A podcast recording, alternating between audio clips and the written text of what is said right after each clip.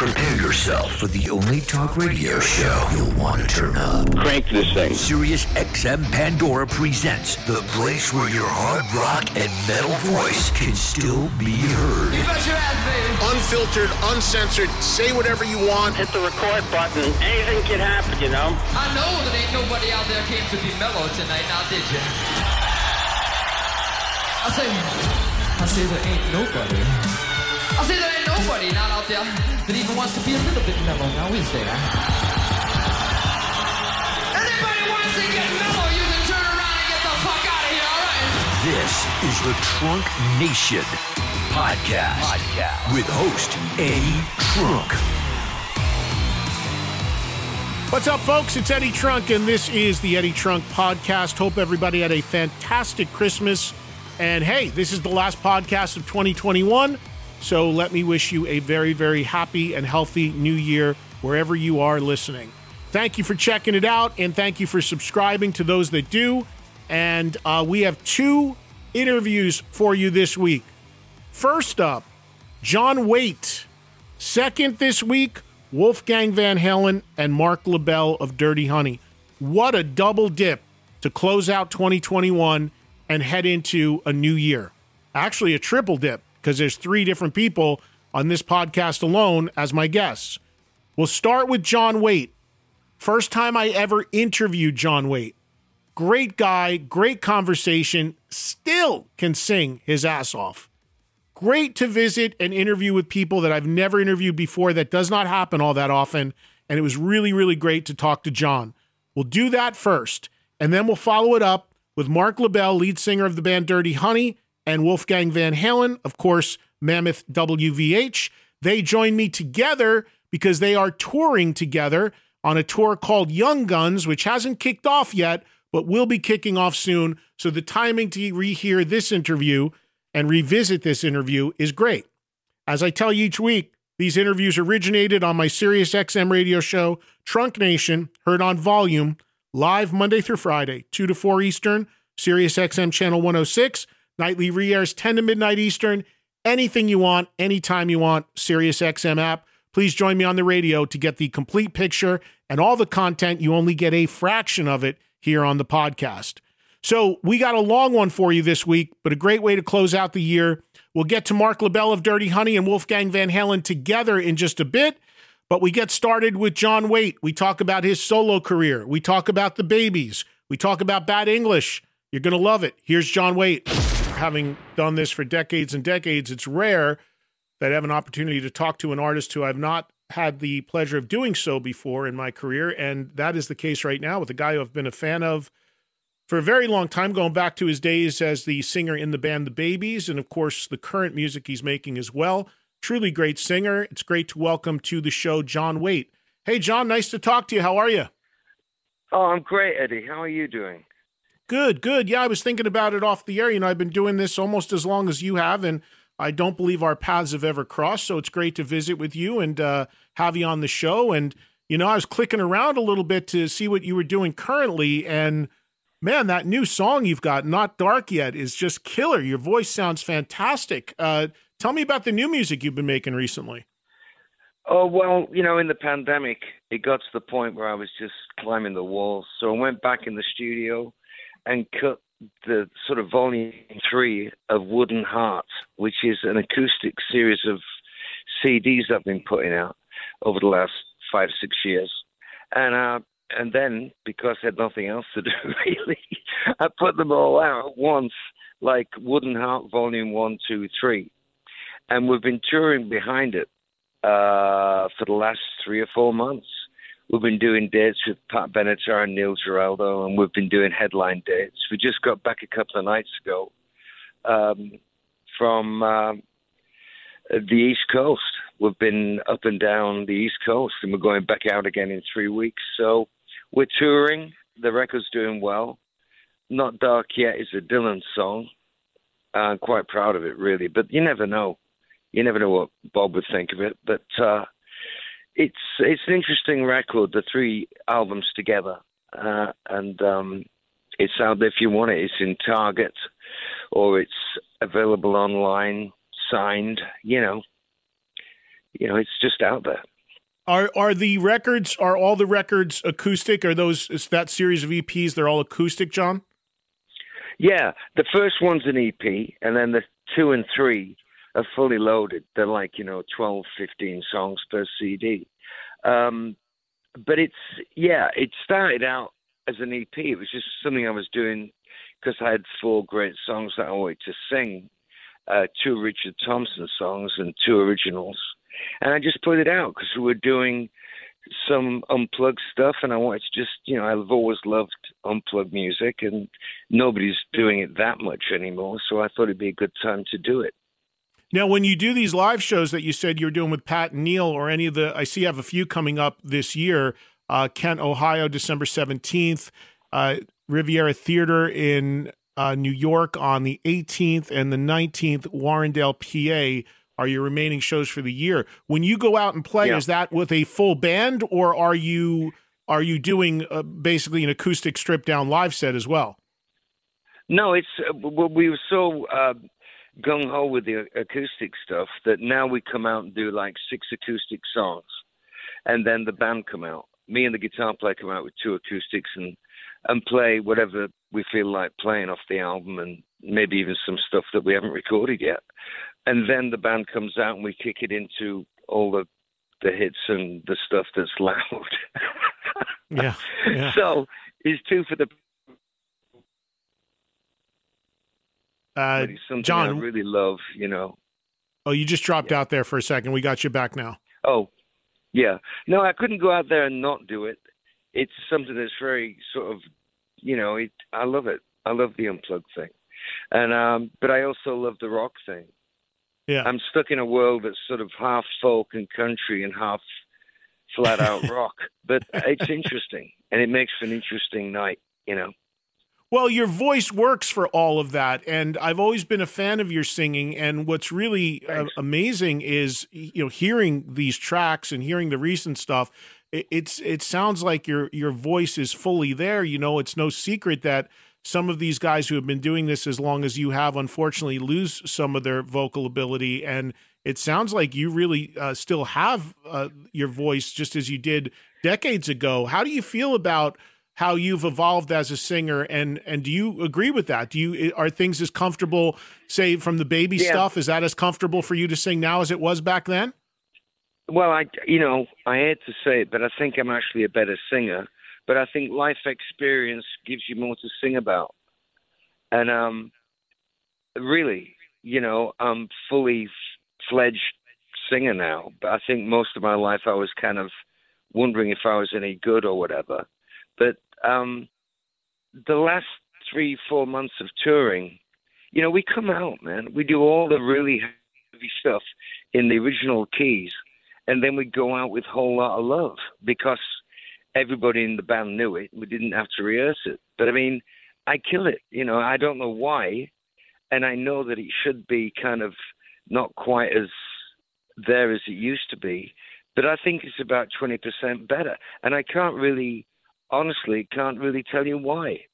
I still smoke like three cigarettes a day and I don't warm up. So I think maybe that's it. Maybe that kind of confidence, knowing that you're going to bring it, and the band being tight. Um, there's a lot to be said about that. I've heard yeah. people warm up and you know do all that stuff, and they yeah. sound like crap. You know, it doesn't just sounds like they've warmed up, like they're trying it's... to be something. But I think if you throw yourself into the moment it's authentic, you know. That's what's happening with the unplugged stuff. It's authentic. You can't look away and you can't like hide behind a lot of effects or volume. You're either on or you're not, you know. Yeah, it always amazes me in my career talking to to singers because all of them have such different approaches. Some you will watch go I will watch, you know, I'll be in the dressing room and I'll watch them go through hours of screaming and towels and all these warm ups and stuff. And then I'll watch other singers just literally, you know, light up a cigarette, pop a beer, and walk out on stage and sing effortlessly. It's really.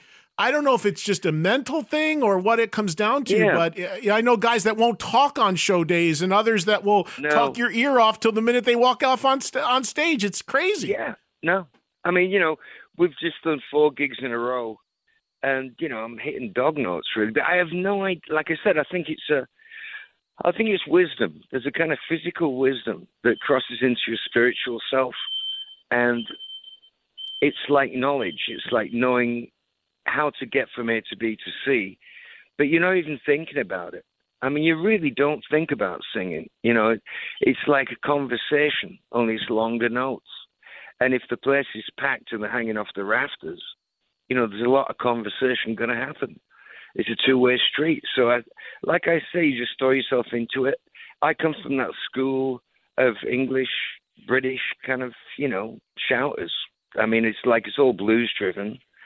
Um, and I don't mind imperfection. But I, I it, the only two rules I've got with the band is you stay in time and you're in tune, and the rest of it is pure performance. You know. When when you, uh, when the world first heard you, it was obviously singing with the Babys and some great songs and Yeah. some great records. How do you how do you look back on that period of your career and and coming out of uh, coming into the public spotlight with that band and the music that you guys made with that band? Well, you know, we'd spent like five years uh, together when it came to an end. Um, I didn't consider myself a singer, really. I, I, I was a songwriter and a bass player.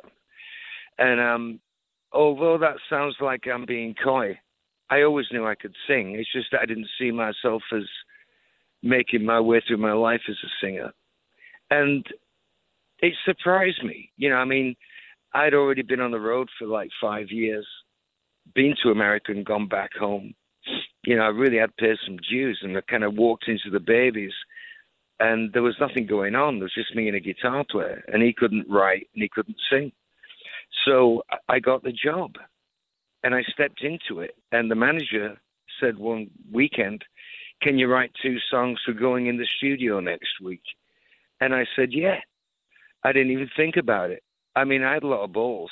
You know, I was I kind of knew what worked, and um, I kind of really kind of leaned on the guys in the band a lot, looking back on it. But somebody had to. You know, I kind of knew what was right, and I think we were kind of ahead of the curve. Uh, there was a lot of influences there, but my influences were like country, blues, and folk and obviously the stuff like free, you know, the blues based stuff. Mm-hmm. But I think my my influences were authentic influences, and I think I only sing one way. I can't imitate other people, and I can't write for other people.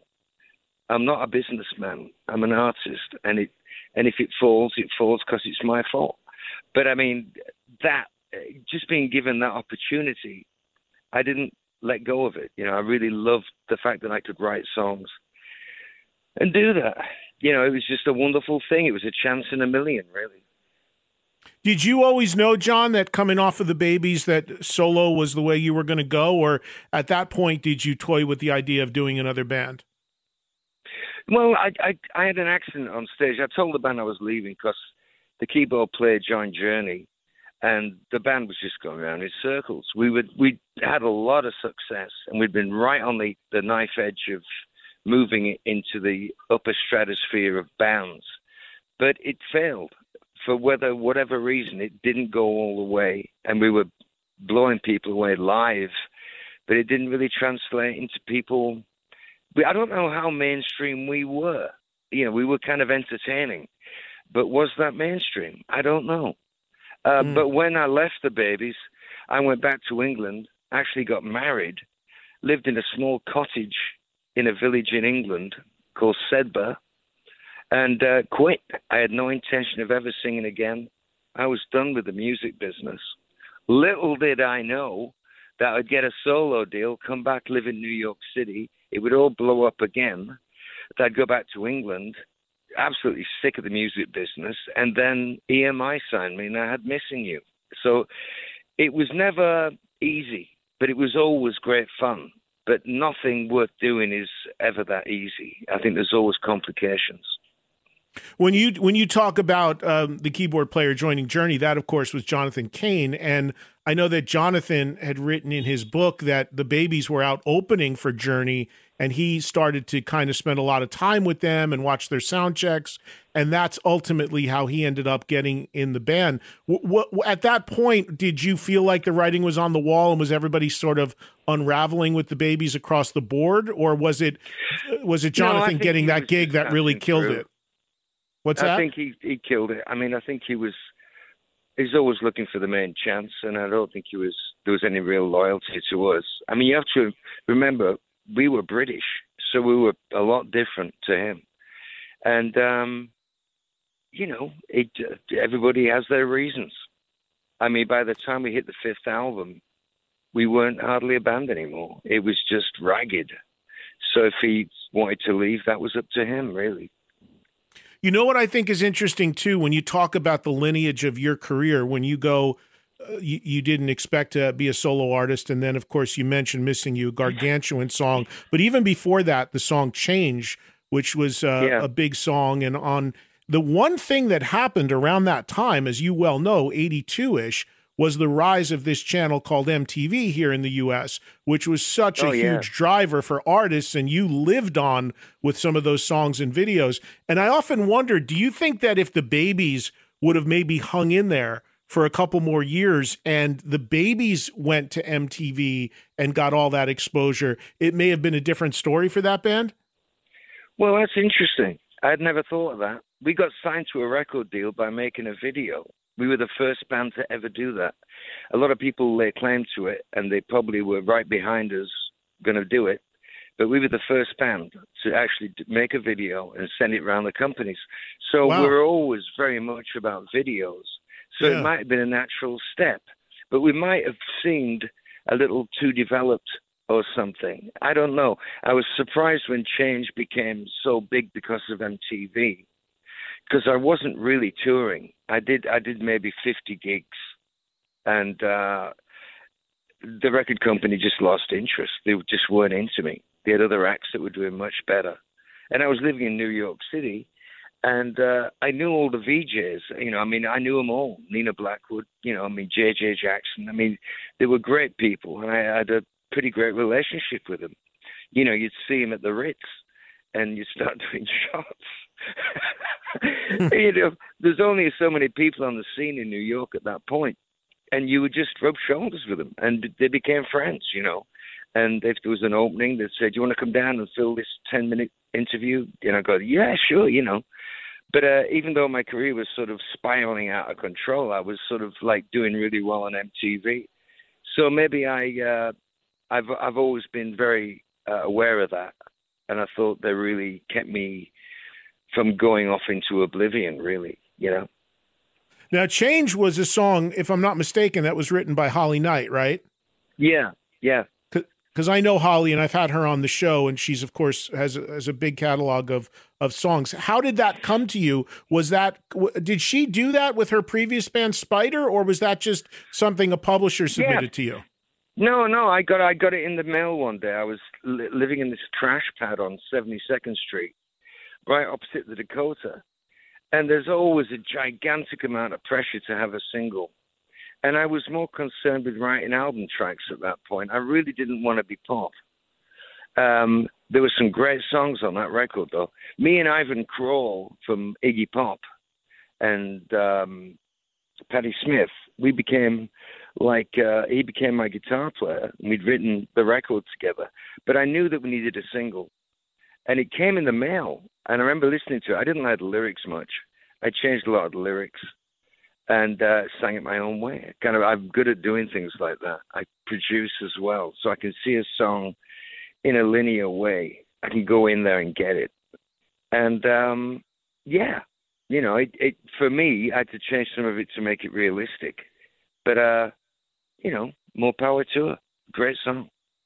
And tell me about could did you ever see did you ever expect and a song that you are a writer on is missing you which is probably your biggest song did you when Yeah. you create when you wrote that and recorded that did you have any inkling of what that was going to Yeah. become i'm always curious about that when i talk to artists and who have these giant iconic songs if when they wrote Yeah. it and recorded it if they knew if they felt it was something that was going to be that definitive song for them Well, yeah, as a writer, you know, you're looking for this thing that you can't put your finger on. There's always something new, and uh, it never stops. And with the Babys, you know, I'd kick off a, a, a tempo and just make stuff up, like head first. You know, just like make stuff up, and it worked. You'd have to go back to uh, your room with a notepad and cross out a lot of stuff and rewrite it and rewrite it, but you get stuff off the top of your head. But that was the backing track that uh, a friend of mine was playing uh, to me, and I said, "Let's have a go at that." And I made up the the entire first verse and chorus, and I used "Every Time I Think of You" as the opening line, which was a baby's song, Mm. to get me moving, and then I just sort of this thing just came out of me. And even the, you know, I ain't missing you at all since you've been gone away. I ain't missing you no matter what my friends say. I made that up at the top of my head. And uh, it was so shocking that I did that. I sort of like, it was like the mic was electric. I kind of bounced off the mic like I'd been shocked because it was such an emotional thing. I hadn't been home for like four months. I'd come over to sign contracts with EMI, say hello, shake hands, maybe meet a couple of guitar players, and go home. But I'd met Gary Myrick, who was this really great avant garde, strange guitar player. We hit it off and started writing songs immediately. So I I stayed. But I think Missing You was was uh, a love song to, you know, various people in New York and England and about being far away from where you belong. But it came out of nowhere. You know, that's the thing about being authentic. I don't think you could sit down and write that kind of lyric. It comes out of your subconscious. Yeah, yeah. You mentioned living in New York, which I know you did for a long time. You don't live in New York City any longer, right? No, I'm on the balcony of my my condo in Santa Monica. I can't, you know, but I mean, I've just got. I know. I Good for you. Good for you I- because I'm in, I live in New Jersey, John, and it's it's 30 degrees here this these No, next couple we were- days. So We were good there for you. last week. yeah, we were there last week. I mean, believe me. Um, but I loved it. I mean, I've never lost my uh, affinity for the East Coast because it's more blue collar. You know, everybody looks you in the eyes. Everybody's sort of down to earth. It works, and I love the seasons. You know, the seasons are beautiful on the East Coast. From you know, uh, Philadelphia to New York City to Boston. You know, to Maine. I mean, it's all just beautiful there. I mean, there's no real seasons changing here. It makes me insane. But uh, we're going back. We're doing some more dates in New York in three weeks. So, you know, I mean, in a in a perfect world, I mean, the album's a very successful record right now, and I have a lot of my own catalog, and I got my publishing. There's always that thing in the back of my mind to go and move back to New York City, and every morning I check the real estate. You know, I'm looking sort of in the back of my mind to sort of just snag a, a cool place to go and disappear to. You know, I couldn't let you go without asking you about Bad English. We have a lot of uh, hard rock fans in my audience, and that Yeah. record was, uh, you know, with Neal Schon and Jonathan Cain and Yeah. Ricky Phillips and Deen. That first record. Now, now, what's interesting is, of course, this that record broke off of uh, a a Diane Warren ballad. Reservations Yeah. at the time that that would end up being the, the the identifiable song for that band, which was much more of a hard rock thing outside of that song. Yeah, yeah. I mean, the thing is, and this is a long story, but I'll try and make it short. The A and R guy, when I when I signed to Epic, I signed as a solo. There was going to be no band, and I met the A and R guy, and he was like, "Yeah, you know, your songwriting is a bit, you know, I'm going to find." The, and I thought, "Oh shit, you know, this isn't going to work." So I put a band together. It took a long time, it took about three months, but I, you know, put it out there, and we turned around with Bad English. But the fact was, he stayed out of our way for the making of that album and all the writing. And we all felt bad about it. And he had this one song. And I knew Diane. I'd been friends with her for 10 years. And we just felt at least we could try this song as a thank you to him so he didn't look like an idiot to the record company. He was a good guy, you know. And we could it. And as we could it, we all knew it was number one. And we were all wondering if we should go with it or not. But you know, there's that Aerosmith thing where they're doing the same thing and we're managed by the same people, and it's you know it's a great song to sing. We do it unplugged and it goes down like a rocket.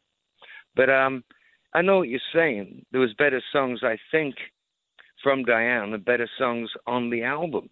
But sometimes a hit single, a number one single, nobody gives you that. I mean, the band just took it and ate it alive. The the demo was just, you know, Wimp City. But we sort of like Neal especially just threw it into overdrive and um it became number one. You can't really argue with it. What, why do you think uh, there was a second bad English record that was uh, kind of dead on arrival? I think it was called Backlash. Wh- why do you think yeah. that bad? Why did Bad English only last for such a short time? Why did it implode so quickly? Well, you know, the truth is, me and Jonathan just couldn't get on. I mean, it was just mm-hmm. dark, and I just got sick of it. After a while, you know, I've been successful as a solo, and he's successful with with Neal doing something else. And I think there's a point where you really try and bring it home, but there's just nothing there. I think we we should have taken a year off maybe, and circled back and see if we were still feeling the same way. But who knows? I mean, I have no idea. Things have a, a natural life, you know, and uh, I walked out in the end. It was just rubbish, you know. It was just like a lot of arguments, and the producer was an asshole, so I just left, you know. That well, you, you, when you're when you're John Waite and you can still sing, and now you've built this catalog of stuff from the Babys. Uh, uh, you're the voice of that, of course, and then the solo material, which is expansive at that point, and then you've got you've you've got the the bad English hit that you can do. I mean, I, I, would imagine for you at this point in your life and the new music you make that that's really the best comfort zone for you. You can play the whole catalog of all the stuff you've been a part of, which is great, and then of course still create new stuff and put on a great show and call the shots yourself. Yeah. I mean, I think as an artist, that's where most people would like yeah. to be. No, it's it, you're right. I mean, uh, it's I think if I was um, a mainstream kind of like if I was in that world, I couldn't release Wooden Heart you know, I, I would be with a record label that wanted me to make the same song over and over again. I'm very independent, and um, I, you know, I just do what I want. I think if you have your freedom, you've got a lot. And every month the checks come in from all the work that I've done, and I don't have to take shit from anybody. I just do what I want to do, and uh, and when you're in that world, you raise the bar really high. If you're just trying to please a record company, or have a successful career for the, for a certain market, if you're actually using the word demographic, you're a bastard. Because a lot of people are just in it for the money, and a lot of people make the same piece of music over and over and over again. It's all about taking it as far out as you can. And if you fail, then you've done something with some integrity, you know. But if you're just in it to make money, then fuck. I just it's it's crap to me. I just I wouldn't do that. And tell me about your art. That's something else that I know that you are passionate about. You do a lot of do you do painting or drawing? What exactly do you do? Yeah, well, you know, before I became a, well, actually, at the same time as I was a musician, I was at art school. I went to art school for four years, got a diploma. Not that that means anything, but I've always loved art and painted and you know drawing. And if I'm in a town like Chicago, I go to the art gallery. When I was in New York, I used to go to the Met like three times a week or MoMA. You know, I mean, I just like art. A lot of people do that are British, but yeah, uh, I do a lot of sort of like uh, pieces. Some of them are a lot more serious than others. Um, but you can go on John Waite Worldwide and see what's up there. And uh, if any of it takes your fancy, you can you can get one fairly cheap. I mean, they go for about two grand, right down to about two hundred. They're not out of um, people's you know means. I think it's kind of worth it to have an original piece of work. I would buy, you know, I'd like to buy my own stuff. have you have you ever considered you know i know i've had rick allen on here and i know that uh, there's a number of guys you know paul stanley does it. There's a number of guys that do these things with galleries around the country and sell the art that way and go appear there. Do you do things like that as well or or you just prefer to keep well, it small? well you know i talked to a gallery and um they wanted um, sixty percent or something, Oh. forty percent. I mean, you know, yeah, it was bullshit. And I just sort of like said, "Well, see you down the road." But uh, you know, if you're going to be a pansy, be serious. You know, and if you're just going to pan Jimi Hendrix or whatever, then you know, next. And, and you know, it's like I, I was thinking about doing a whole series on country artists, and uh, because Bob Dylan has got such an engaging physical persona and he's changed so much, I was thinking of doing a series on Dylan. But I might do a um, a whole series on like obscure uh, writers or whatever. I don't know. If you got an interesting face, it needs drawing, you know. Mm. And uh, I, I, you know, I've, I've I did a couple of Eric Satie, the the composer. I did Patti Smith, uh, Artaud, the French surrealist poet, and then in the middle of all that, there's abstracts and there's selfies, these like small cartoons that are just a keepsake if you want to get one. But um, I think when the music thing hits the wall, when I don't feel like going out, I'm just going to be a full time painter. You know, I take it pretty seriously. So I think that's waiting for me. JohnWaiteWorldwide.com is the website. There you'll find information on John's music, his art, and the remaining live dates for the year. Again, December 17th, Kent, Ohio. December 18th, North Tonawanda, New York. And December 19th, Warrendale, Pennsylvania. Those dates are there. Last thing, John, what do you look forward to in the new year as things continue to open up, thankfully, and shows start to roll more? Are do you have a, do you have some dates lined up for the next year? What are you looking Yeah. for in 2022? Yeah, yeah, we've we've, we've had some serious uh, offers come in for uh, like major money, and it looks like it's going to be like a a really strong year. But you just, I mean, the Stones are out there doing it. You know, there's no reason. As long as you get vaccinated, I think the doors are going to be open. Uh, if you're not vaccinated, I think you'll be sitting in the car park. Yeah. Um, it's just the way it is. I mean, in Germany, they're saying, um, you know, you get vaccinated or you, you're going to die. They're, they're very full on about it. We were supposed to go to Holland two years ago, and that got moved to this year, and then moved to next year from this year. Um, and we were going to see about playing Germany at the same time, Italy. Um, so there's a huge amount of, of interest in going back out on the road. We've just done 20 dates. So it's it has to keep moving forward. If if um, I agree. if we're going to survive this thing, we have to get in it. So I mean, Yeah. I'm I'm in. You know, I'm I'm out there doing it, and uh, come and see the shows. You know, come and dance, have a good time, listen to some rock and roll. Well, nobody needs to see me dance, but next time I get a chance to see you uh, sing, I'm certainly going to show up, John. I look forward to seeing you, man. I've been a fan for a long time, and uh, you know we have a mutual friend, Brent Woods, who I know played in your band a little bit.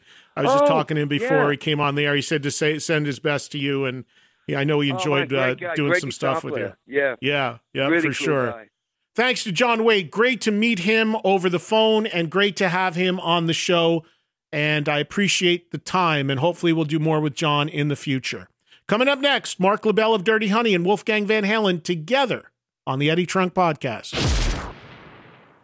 Wolfgang Van Halen and Marc Labelle of Dirty Honey both have been on this show many times over the last couple years or year and a half. They are teaming up to go out on tour together, a tour that's being dubbed Young Guns that they will co headline. Marc and Wolf join me to promote that tour and talk about it. Here's that conversation. And now, two other artists that have been frequent guests on this show and both out teaming up together on a tour called the Young Guns Tour. Uh, joining me live now is Wolfgang Van Halen. Wolf, good to see you again, bud. How are you? Hey, buddy. I'm doing really well. How are you? Good, man. Where are you? Some home studio action? Where are you at there? Yeah, I'm I'm at I'm at a studio back uh, back in LA. It's nice to be home. Is, now, is that 5150 or your own studio somewhere else? Uh, 5150. That So the, uh, we're looking at 5150 right there, huh? I mean, it's the it's the office, but All right, well, that's still pretty cool. We we all want. Can, can you turn the camera and show us the archives of tapes, Wolves? Wolf, can we see the can we see the wall that everybody wants to know about that you need to that you should be working on twenty four seven? that's way over there in the studio. You realize the fans feel that you that's all you should be doing is working on those tapes, right? I, I live to serve them. um, good to see you, Wolf. Thank you for some time. And uh, also joining us, Marc Labelle, lead singer of Dirty Honey. Good to see you, brother. How are you? I'm always good, man. It's always good when I'm in your presence too. So Oh, look at you. You're too kind. So, you know what? I'm looking at your shot because we're doing this on Zoom. So, Wolf is in 5150 in the office there. And I'm looking at Marc's shot, and Marc has a guitar in his lap and guitars hanging behind him. But unless you're at John's house, you don't even play guitar live in the show. What are you doing with all those guitars, Marc? You got to write songs every once in a while, man. and uh, that's why I have them. But yeah, no, I've, I've accumulated a few over my my years as a musician. I love playing and, and you know, I love playing guitars and I love guitars, period. I think they're all like little pieces of art, but uh yeah, I've got I've got a few now. So why don't you play live? How come I've ne- I, all the times I've seen you, you you know you never put one around your neck and play on the stage? Um you know, it's funny. I just did a charity event where I played some acoustic with a friend in in New York over the weekend, and that was kind of the first time I've really played guitar publicly in a long time, and it's fine. I it's totally fine to do. I just um I think bands that I fell in love with growing up always had a front man, and that's what I always wanted to be, and that's what I always gravitated towards. And I I never really none of my favorite bands are, are like guitar strumming lead singers. They're so what all- you're saying is there's there's something wrong with the lead singer playing guitar. no, I do like Doors off. Wolf is pissed. well, Wolf. shots Wolf fired. does the- shots fired. So wait, Wolf does the whole other thing. Wolf is like a mad professor because he's multitasking. He's singing. He's Well, playing. let's be honest. He has around He's him. been a part of both. He's been a part of both. Let's be real. That's true too. There was that band Van Halen he was in that he was just the bass player, and they they had a front man named David Lee Roth at the time. So yeah, there was that too. But no, I get what you're saying. It's the dynamic. Or Marc, are you really saying you just don't want to show up John on guitar? Is that really what it's about? yeah, right. That's tough to do. That's tough. So Wolf, so there's so much to talk to you guys both about, and of course, this is all because uh, you're touring together. A tour called the Young Guns Tour of Dirty Honey, uh, Mammoth WVH kicks off January 21st. House of Blues in Chicago. Both of you guys uh, technically supporting debut records, although uh, with Dirty Honey there was an EP and some stuff released prior to the full length. But and both of you coming off of tours where you supported major, major artists. Wolf, I want to start with you because I finally had a chance to see the band play live in Vegas at Allegiant Stadium, opening for GNR. That had to be an amazing experience to have done that tour. Can you talk a little bit about what that was like? Oh man, it was incredible. Uh, it was it was a dream the whole time. Like not only were we playing these ridiculously sized places, which I never could have imagined to have been playing with with Mammoth, but uh, uh, they were so kind. Everybody in Guns, uh, they were just so supportive and, and and so wonderful. The crew, everyone. It was it was like 100% just a joy to be a part of that whole thing. Yeah, and you know, I got there super early. I was texting with Frank, your guitar player, Frank Sidoris, and I was because he it was hometown central for him, and he was waving the Hometown Vegas boy. Knights flag, and he was he was way into it. But he told me you guys were going on pretty early, so I got in there. I saw all of it. It was really cool watching the uh, the stadium fill in as you played because you went on real early and there's some scattered people, but then you played about an hour. So towards the back end, last three, four songs, it really fill, filled up and felt like there was a, a vibe in there. Was that the way it went pretty much the whole tour? Yeah, it was really surprising, man. Um, you know, normally as an opening act, you just kind of expect to to be the jester while while people start to fill in. But by the time we were in the last three, four songs, like it was pretty, it was, you know, 70% full. It's like, damn, there's a lot of people here, like having a good time. How did the material go over from the record? Did it feel like a lot of people knew it and were singing along, or do you think people were maybe just discovering what you're doing with this band? I think it was show, a bit of know, both. shows. Um, I think it was a bit of both. I think uh, considering it was our our whole first time out and we weren't playing headline shows everywhere, I think there were a handful of people. You know, I saw a, a bunch of Mammoth logo shirts in the audience, like people there to uh, to really support, and that, that was a really amazing feeling to to see that. Yeah, yeah, it was really really cool to see. I, and and I walked out of that saying how much I enjoyed it, but I also walked out of it saying I'd really love to see this band in a, a club, a theater, in a smaller setting as well, because I think it would be awesome. Now, I know you did the Whisky and you did some smaller shows, but that's kind of where this tour comes in because you guys are in great size venues. And I think it's going to be a great setting to see see both of these bands. Marc, let me turn it to you. You just came off of touring with the Black Crowes. I was at that show as well. One of my shows of the year, just phenomenal. Uh, just a great fit for you guys, a great audience for you to be in front of. Also, you had a you had a really good long set, like an hour or so. Tell me about the experience of uh, of doing that tour.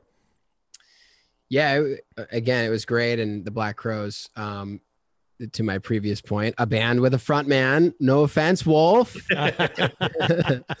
but um, a great front man nonetheless. And there was a lot of wisdom to be bestowed on me throughout the the many months that we were with Chris and Rich, and uh, they were not shy about sharing it with me. You know, um, they were sure to uh, tell me to make sure you tell your manager to go fuck himself from time to time. You know, um, it's not bad. Stick to your guns. You know, uh, just shit like that. And you know, but in terms of the shows, yeah, it, it, took some getting used to the amphitheater stage. I think it took about five or six shows before we really felt comfortable out there and and felt like we could really take control of the audience and really turn them into fans after you know a few songs into the set. And um i was gonna say interestingly wolf you've only done like two headline shows of your own right? Am i no a couple, there's a couple more actually yeah we probably did. I mean with the gun stuff there were probably what 30 something shows. So there was we probably got about 10 10 plus headline shows. Cool. Yeah i think i think just with time after your record being out and going into your own like headlining atmosphere that's that makes it extremely exciting because you now have fans and they're there to see you and it yeah just, rather than like auditioning for their for your attention exactly. like people, people, are there and they're and they're fucking ready and surely you've been exposed to a ton of people and, and so have we over the past summer and and a lot of them have or they're going to have had six months to check out your music and they're going to come to the gigs knowing it and it's going to be a completely different energy in the theater than it was for either one of our opening you it's know, awesome. yeah, it's gonna be sweet. I should tell the audience that the reason why Chris Robinson was able to tell Marc to tell his manager to go fuck himself is because they share the same manager.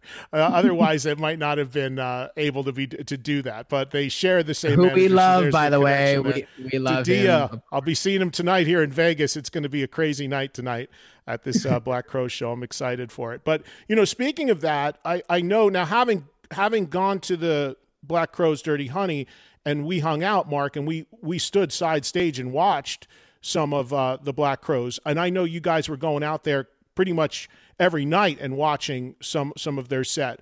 Talk a little bit about that. Do you go out? I mean, even as a young band, I imagine that's invaluable to watch what Chris Robinson does, watch what the band does, watch how they do their thing, and and learn from it, and and whatever you, advice you can get off stage, but also just watching the show every night. You guys pretty much went out there and did that, right?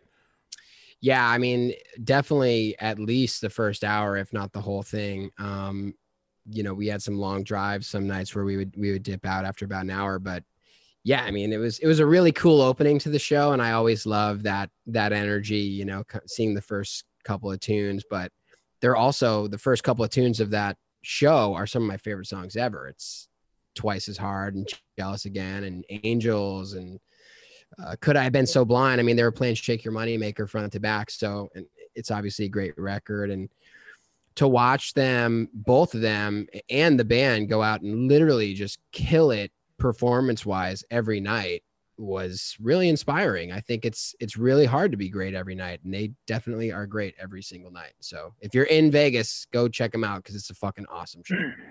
Yeah, I'm going for another round tonight. Uh, Wolf, for you, did you get out and watch GNR a lot? And and did oh, you oh, yeah. did you did you get a chance to talk to you know, did Axl? You have any time with Axl where he kind of gave you some some thoughts? Not so uh, so much like uh, well, yeah, I guess there was a couple times. There was uh, uh, there was one time when I when I met him that he kind of ran up and I was like, "Hello, Mr. Rose," and I put my hand out and then he gave me a hug and he told me that he loved the uh, the "Don't Back Down" video, and we just talked for a little bit. He was he was really really cool. Um, but yeah, I mean, we uh, we watched the show every chance we got. Um, uh, the first night in Hershey, we were like, let's go out to, to the soundboard and watch a bunch. And it was, it was really weird because we got there right as the show was starting. but there was maybe this like 30 second sort of thing where we were walking through the crowd and people started realizing we were the band that was just up there and they started cheering like it was like fucking graduation or something. Luckily luckily they went on stage as it was happening but it was like a surreal like you know those stories where people are like yeah and everybody clapped and it's like total bullshit. That was literally what was happening. It was it was really crazy but uh but yeah man it was it was just so killer to you know you're just uh, so it, like you know like mark said sometimes you had long drives and it's like you're packing up for the bus and you just hear echoes of sweet child of mine just blaring and it's just really cool now the tour uh, i think mark you guys out with black Crowes, that kind of went off without a hitch. But for for you wolf i know the, uh, remarkably the guns n' roses tour what their side of things was pretty they got i mean given the size of the shows the crew and everything they got through it at least in a publicly unscathed as far as i know but you guys got hit a little bit and had some covid issues. Uh, can you talk about that and how that how you dealt with that? Yeah somehow miraculously only one dude on our crew uh, got it and nobody else did out of i believe i think at the end of it we calculated how many collective tests we did. It was like a hundred something tests. Uh, like to the point where you think you would start seeing like false positives. But no it was literally just like negative every time and the guy who the one guy who got it uh, got like three positives. And and we just you know we sat out the the proper allotted time and we rounded back up and got going. And uh, we, we did it. We pulled it off. And and mark you guys out on the road with black crowes that that got through okay right? No no issues on any any real fronts right yeah, I mean, we we had one crew member got it at the very end of the um at the very end of the run. I think he got it in Philly and and he was isolated and everybody was cool, everybody tested and everybody else was negative. So he actually was getting surgery or something and he got tested before going into surgery and uh they, they he just kind of had a you know a a mild case that he didn't know about and just tested positive. But um, yeah, everything was cool, and we we were laughing before because I think we had somewhat different experiences because we obviously Guns' crew is huge and they're playing stadiums and you know we're at the amphitheater level and it's a little smaller thing so i think and chris and rich are a little more uh prone to living life i would say than you know they do everything they have to do but they're they're definitely not two people that you're gonna lock in a, a touring cage for four months. Um, no, I was in I was in Chris. Living, I was man. in Chris's. I was in Chris's dressing room after the show, and he was holding court, and we were having a drink, and it was like, yeah, it was all good. Yeah, so, yeah. and you see, you find that everybody lands on things a different way. Some people are completely buttoned down. Some people are like, hey, I got vaccinated, I'm going to live, it's fine, and we're going to move forward. And who's to say anymore what's right or wrong? It's just, it's, it's crazy because it's just all That- over the map. The most buttoned down people seem to be the ones that are getting it, though. That's the craziest thing. I talk to guys who are super loose and they have no problems, and then you got guys that are super bubbled and they have problems. Well, you just get vaccinated is is the underlying uh, lesson there for me. You know, I mean, it- both camps got vaccinated. That's obviously the the greatest safeguard you can have against it. And uh, Totally. I mean, uh, like my, my philosophy with it is that you know I really don't you know give a shit what the what the political motivations behind how you feel about it are. Uh, it's just uh, I'm a singer and I don't want a respiratory disease, respiratory illness. totally, It's as simple as that. like I wouldn't run a regular cold, even though you get over it pretty quick.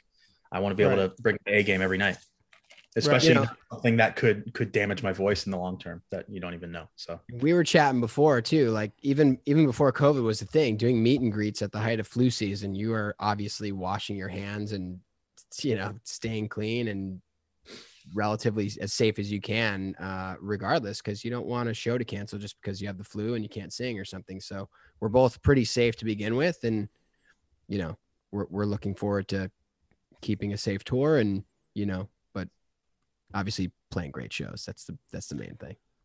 Yeah, and you bring up a great point. Both of you being lead singers, I, I, I never. I was talking to Myles Kennedy recently, and he was telling me before he went out on this solo tour that he did, he had gotten COVID a really long time ago, and he got through it, and he felt he was fine. And then he said he was. He told me he was singing and playing his set that he was getting ready to do his solo thing. And when he got into rehearsals, he realized his wind wasn't the same on his voice and that there was this residual thing from COVID that he had to work past. So, really, for both of you as lead singers, it's a, it's definitely something that you, you don't want a, a long term, yeah, long term issue with for sure.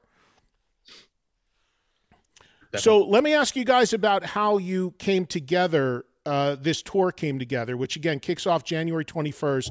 Mammoth WVH Dirty Honey uh, the Young Guns tour. It's being called. Was there history between you? When was uh, Wolf? When did you first become aware of Dirty Honey? Oh, I've known about them for a while. You know, being the uh, uh, the, the band that got their, their their single on the charts without being signed. Like it was so badass. Like these guys that came out of nowhere just started demolishing. You know, um, and uh, and then once uh, we had our whole team set up, um, our agent uh, manages them as as well. Um, so we had always just been kind of, you know, uh, adjacent uh, in terms of our, our business teams. And then uh, we had this one show in South Carolina on the last run, and we had uh, done a handful of, you know, uh, festivals where we had crossed, and it was just always a good time. So it, it, it just really makes sense. And Marc, when did when did you first? Uh, what were your thoughts first time you heard Wolf's music and and his record, and it came on your radar? I mean, the first time I heard the music was was when the distance dropped, and obviously that's a a, a pretty emotional song and you know a really good song. But yeah, the emotion definitely takes a toll on you. And then, um, actually, I heard you talking about it quite a bit on your show. Looking forward to the record being um, released, and and even our agent uh, was talking about how great Wolfgang stuff coming out um, was going to be probably a year before it was it was out. He was really excited about it. So I knew it was going to be really good. And then, yeah, hearing it and and then even really seeing him play live was when it was like, okay, this guy's a motherfucker for sure. Like he's singing his ass off. The band sounds great. He plays everything. Um, and and really for me, delivering live is is everything. So he he definitely does that. And I saw him for the first time in Philadelphia at MMRBQ and and uh, I think there was definitely a mutual respect for for both bands there, and it was a particularly really fun show of the uh, summer crowd. That was an, one of the best best shows. so uh, we we were excited to uh, to team up after that day. I'm sure. You know, Marc, your voice is unbelievable. Live, I told you, I just think it gets better and better. It's incredible what what you're doing with, with your voice. And Wolf, for you, I've told you since the minute I heard the the debut record that I mean, I always knew you could play great, but to your vocal on the record is tremendous and then seeing you live and seeing you deliver it live was was phenomenal.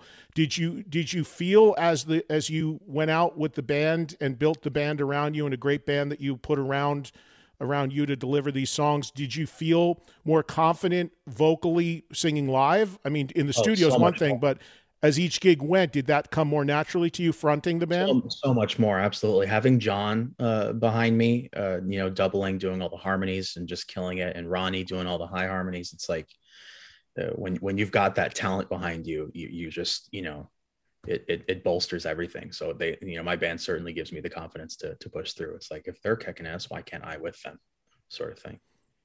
So people that are going to come see you guys play together uh, tell me how this is going to go. Are you uh, is one band going on first every night? Second, uh, is are you going to maybe have you talked about maybe doing something together at the end of the night? Uh, Marc, you want to pick that up as far as uh, what people are going to see if they come out to the shows? Yeah, we're going to flip flop every night in between opener and headliner, even though whatever we're playing the same amount of time, um, changing the time slot every night and uh, we haven't uh, we haven't talked about doing anything together yet, but that'll probably be a topic. That's certainly an, uh, an organic thing. I think we'll, we'll, we'll yeah. Assuming everything goes well, we'll, uh, we'll out, right? Um, but yeah, other than that, I, I think we're really excited to watch each other play every night. I think it's gonna be really fun. How long will each of your sets be? You say Somewhere the same like, amount of time, but is it an hour, hour fifteen? I want to say like it, it wasn't it wasn't it like an hour, hour fifteen. Yeah, it's it's somewhere oh. right around there. It's, yeah. I don't know if we and have it, that ironed out yet or not. Is there a third act, or is it just the two of you? Is there is there a third act going out with you? It's just us. Yeah, we're just doing our thing, and uh, I don't know. Maybe there could be a third here or there. I, I have no idea. That That's for the Yeah, that's for the guys that we get to be mean to every, every now and then uh, to decide. But no, they honestly both managers and and, and our agent has done an exceptional job booking all this stuff and and you know ironing out all the details. It's been an awesome awesome thing, and the the marketing's been great. We've we both freaked out when we met each other about the uh the poster that Uh, I made it my profile picture. I thought it was so so bad. sick. So uh, you know everything's gone off without a hitch so far, and and it's been great. Yeah, you're right. The marketing has been great. I've traveled extensively over the last month or so with a variety of rock shows and things that I've been at for whatever reason. And uh, everywhere I go where you guys are playing, there's great signage and there's great uh, placement, and there's no way people won't know about this if they're in these venues. So that's a really been really cool thing to see. Wolf, I want to ask you. You know, Marc alluded to this a second ago as well. Your so your record, which is your debut album, but it had a long uh, gestation period. You know, it was like a long time before you actually got it out, and some of it was done quite a long time ago. And now, you know, it's still the new record. It's still the record you're actively promoting. But have you worked on new music already? Do you have stuff for another record that you've already focused on? Some. Oh, I'm ready to go. Just put me in there, you know. But uh, I think for right now, this next year is looking to be a very uh, tour heavy year. Uh, so I think it'd be the amount of time to, to to try and figure out when we can carve that that month or two out in the studio uh, to comfortably get some stuff done. Um, but I was really actually looking forward to this run. Uh, you know, like I've mentioned before, I think uh, to you that um, there was a handful, maybe seven or eight songs that didn't make the album because not because it wasn't good enough, but just because, uh, you know, a, a 28 uh, song debut record would be insane. Uh, but uh, I, I was thinking of maybe pulling some of those songs uh, out live to kind of uh, test them with the audience uh, beforehand to see what people would like, which will most likely be on the next record. So you haven't recorded anything yet, but you have everything pretty much written. It sounds. Oh, like. there, there's, uh, yeah, there's, there's many ideas that uh, are kind of just uh, idea showcases, if you will, just kind of like minute and a half ideas here. There, I've got like 20 of those, and then there's uh, like seven to 10 full songs from the first session that I think uh, could have a new life on the second album. And with and with a second record, do you want to continue to do it the way you did the first, where you do everything yourself, or would you like to actually make it with the band? I'm gonna keep doing it uh, my way, just because uh, I have such a good time. It's kind of you know uh, having your cake and eating it too. Like I never get to play the drums anymore, and so it's it's a lot of fun to be able to do it all in the studio. I, I just uh, there's a lot of uh, pleasure from the process for me of just slowly putting piecing it together, and you just to kind of told prove to myself that I can still do it. You know. well, well, you had actually told me that that's actually your favorite instrument to play is drums, right? yeah, I would I would love to just sit in the back and and play the drums and, and relax instead of have to be in the front and be like, hey, everybody, look at me. So And Marc, what about you? I mean, the record, uh, this, as I mentioned, you guys had songs previous to the record, full length record out now. But have you? You're sitting there in your house with guitars on your lap and everything. You always writing. You got some stuff cooking. You thinking about the next record yet?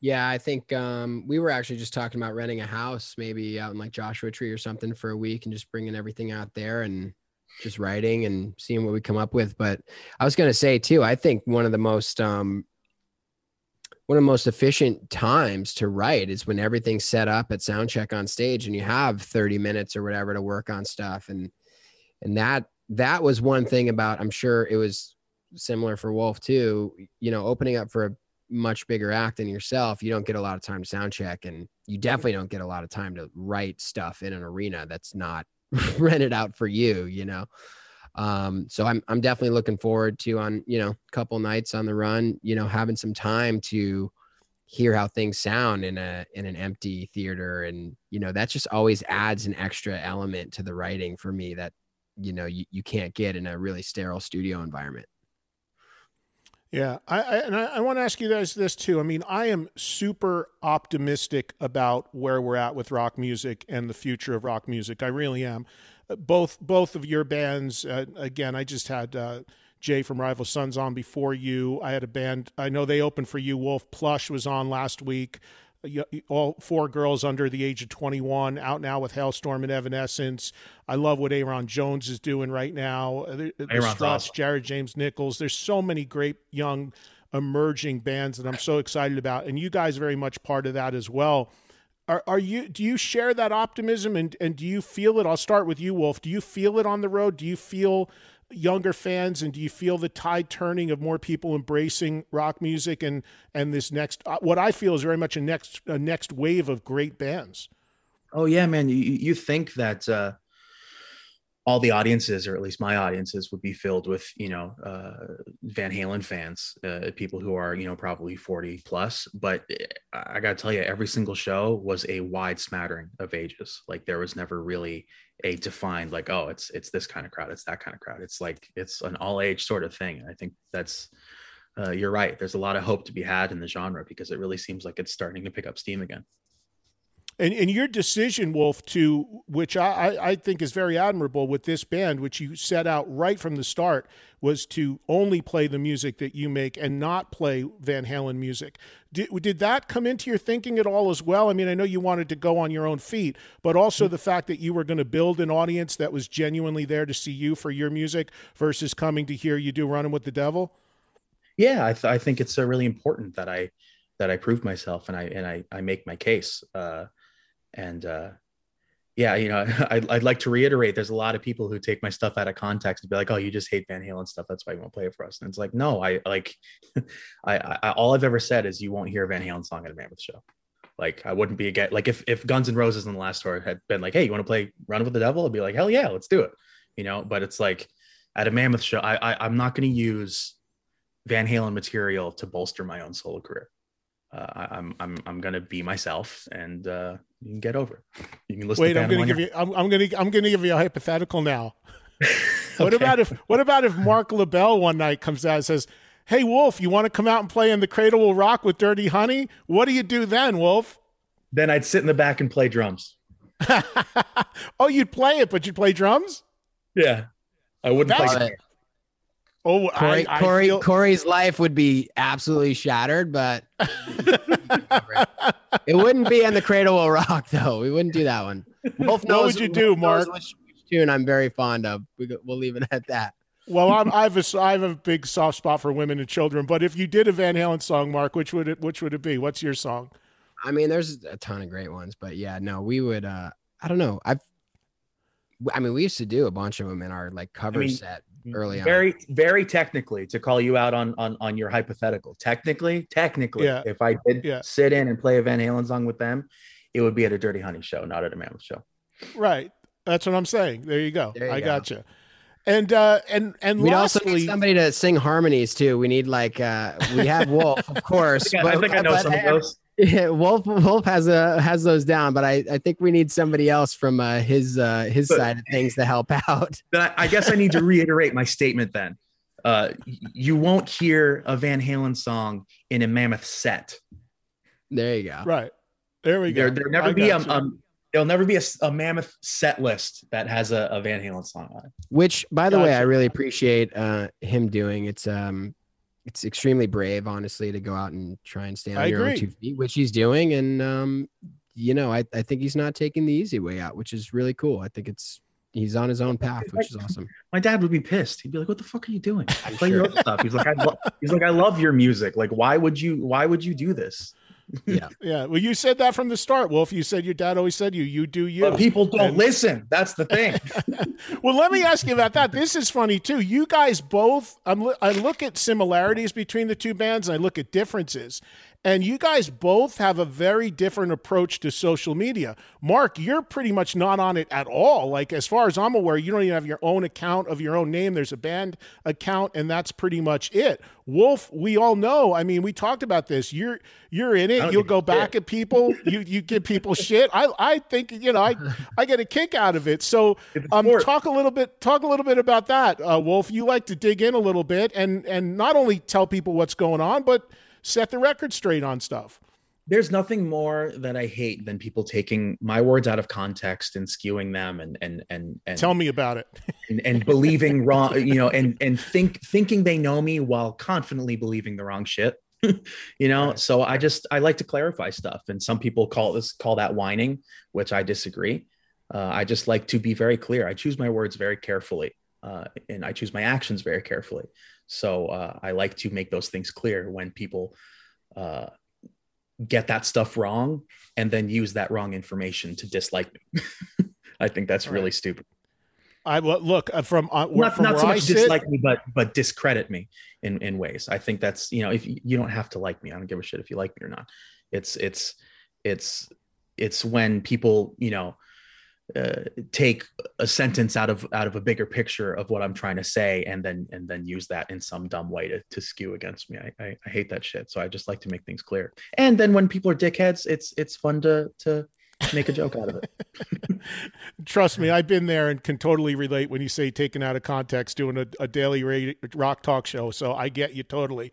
And Marc, your position on it, you're pretty much you're you're kind of you know it's not your thing, right? It doesn't seem like it, at least. No, I I mean I'm on Instagram and stuff. I'm I'm uh, just not uh, I I'm not like a dirty honey mark on there or something. You know what I mean? I just um I kind of like to keep that somewhat separate. I, I definitely like promote, of course, and and do, but I, it's more just my interests. You know, I, I I love motorcycles. I love hiking. I love uh, going to shows. I like uh, what you know. It's my thing is just camping and motorcycling, basically, and and that's that's what I post about and whatever. But uh, yeah, Dirty Honey is got its own page, and you know it's funny. I actually I did this charity thing with this very famous hockey player, and he's sitting next to me at brunch the other day, and he's like, "Oh, I got to tag you in this thing." I was like, "Yeah, use Dirty Honey. Use Dirty Honey." He's like, "Oh, you don't use you don't use Camp Moto? That's not you." I was like, "But that's me." But use Dirty Honey. I, any attention should go to the band. If if it's about me singing, go to the band. And then he used Camp Moto anyway, and I was like, "Fuck!" Like, what the fuck? and then uh, yeah, a bunch of people started checking checking that out. So Last thing, and I'll let you both go. I want to ask you each what so far in the very early stages of your career has been a highlight, whether it's on the road, whether it's uh something that happened with this, a song or or just a moment so far. Is there something in your individual careers since you started doing this that jumps out as a, a, a tour, a, a moment? Is there something that was really just like a, a holy shit moment that jumps out for you at the so far at this stage in your career? Marc, go ahead. You start. I mean, Dirty Honey's obviously accomplished so much for being an unsigned band. There's a lot of really cool things that we've done, you know, opening up for the Who and Guns N' Roses, and you know, I, honestly, the act, the highlight for me so far is just getting getting some respect from the people that you grew up loving, whether it's Slash or Roger Daltrey or Axl or whatever, uh, Chris Robinson and Rich, like that. Those are the things when they like pull you aside and said, "I'm a really big fan of what you're doing." That's really cool. But um, I know I'm going to look back at this next tour and and realize it's one of the most special times of my life because we're both, you know, going up and every every artist when they're being nostalgic always looks back to that time when they're on the rise you know it's it's always when they're on the rise that they look back most fondly on and um i'm it's not lost on me that i'm in it right now and we both are and uh this is a, a really a meeting of two great bands that are both doing it and it's that one plus one equals three thing and i think we're in for a really good first quarter of 2022 so And Wolf, what about you? Highlight moment? A couple things. Um, uh, the show in Cleveland, uh, it was a headliner show. It was one of our first headliner shows.